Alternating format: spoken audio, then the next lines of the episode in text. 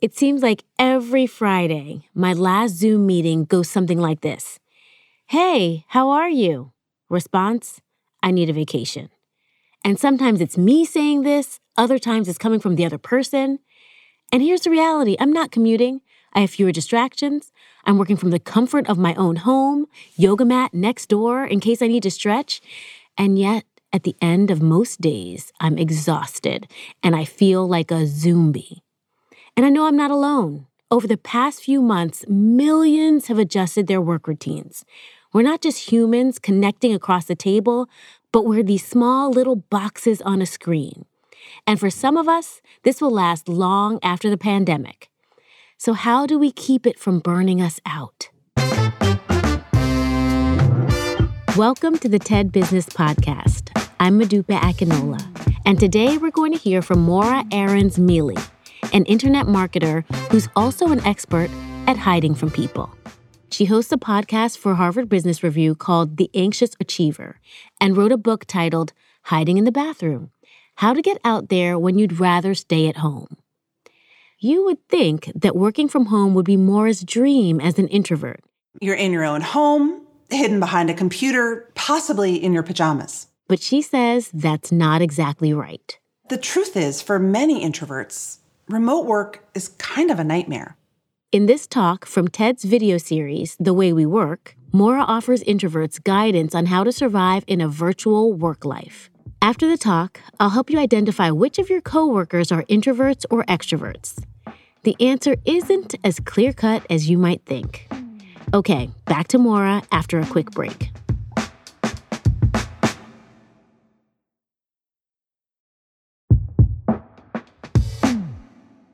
Now that the pandemic has chased many of us out of our offices, we're chafing under the new remote rules of work. Too much screen time, a lack of boundaries between work and home, endless video calls. The same things that make remote work difficult for introverts make it difficult for everyone. Far and away, the worst part of remote work is video calls. Being on camera is a performance. Thoughtless scheduling can mean you're basically on stage performing for eight hours a day. There are none of the nuanced cues that help you read a room. Staring at disembodied heads on a screen offers only a pale imitation of real human connection. Social anxiety only makes this worse. When you have a camera in your face, that can really trigger your social anxiety. It takes energy to be on. So, the key to managing remote work is to protect your energy. First, pay attention to ritual and routine. As much as we hated our commutes, they were a ritual that created a boundary between work and home, and we need that. For many of us, those little breaks that we would build into the workday, going to get a cup of coffee or a chat with a coworker, those are gone too. For me, those rituals are when I gather my energy, assume my work character, and get into the right headspace to dive in. So, how can you recreate those breaks and boundaries at home? The key is to be intentional. It could be music or lighting, a pep talk with a friend. You could take a walk around the block at a certain time of day, or even a breathing or stretching routine before you sit. Whatever it takes for you to delineate the transition between work and home. Second, we need to manage our pace, place, and space.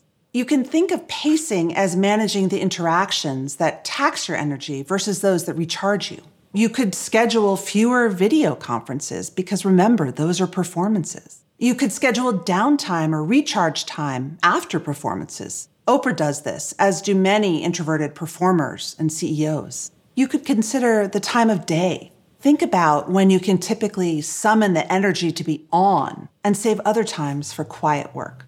For place, use your workspace to help you enforce good boundaries. Even if your desk is in your kitchen, make it feel like a workplace. For space, build in some alone time every day. And this includes time away from your kids. It's really key to avoiding burnout. Finally, if you're a manager, you have a special role to play. To help employees protect their pace, place, and space, manage the room during video calls. Even remotely, chatty extroverts tend to dominate. To create a space where everyone can be heard, structure agendas, assign presentation roles, and minimize brainstorming. Brainstorming can trigger social anxiety and it can freeze up introverts. Instead, create a shared space where people can write their ideas before a brainstorming session. Favor audio over video calls. Research shows that we actually communicate more emotion and nuance via audio alone.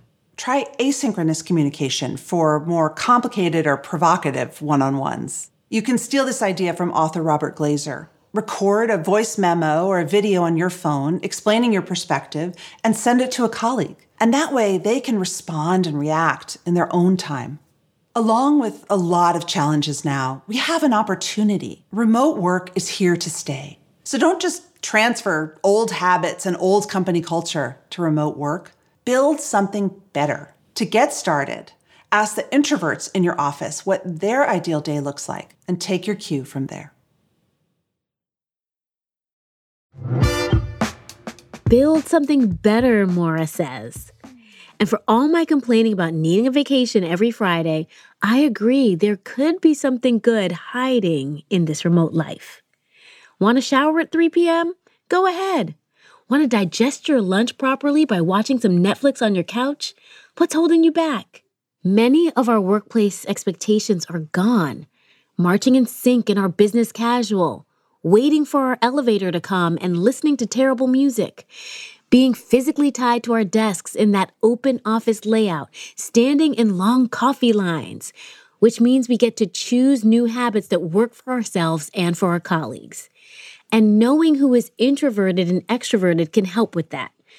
Which of your colleagues gets excited by a surprise phone call from someone just checking in? And who needs some recovery time after a meeting?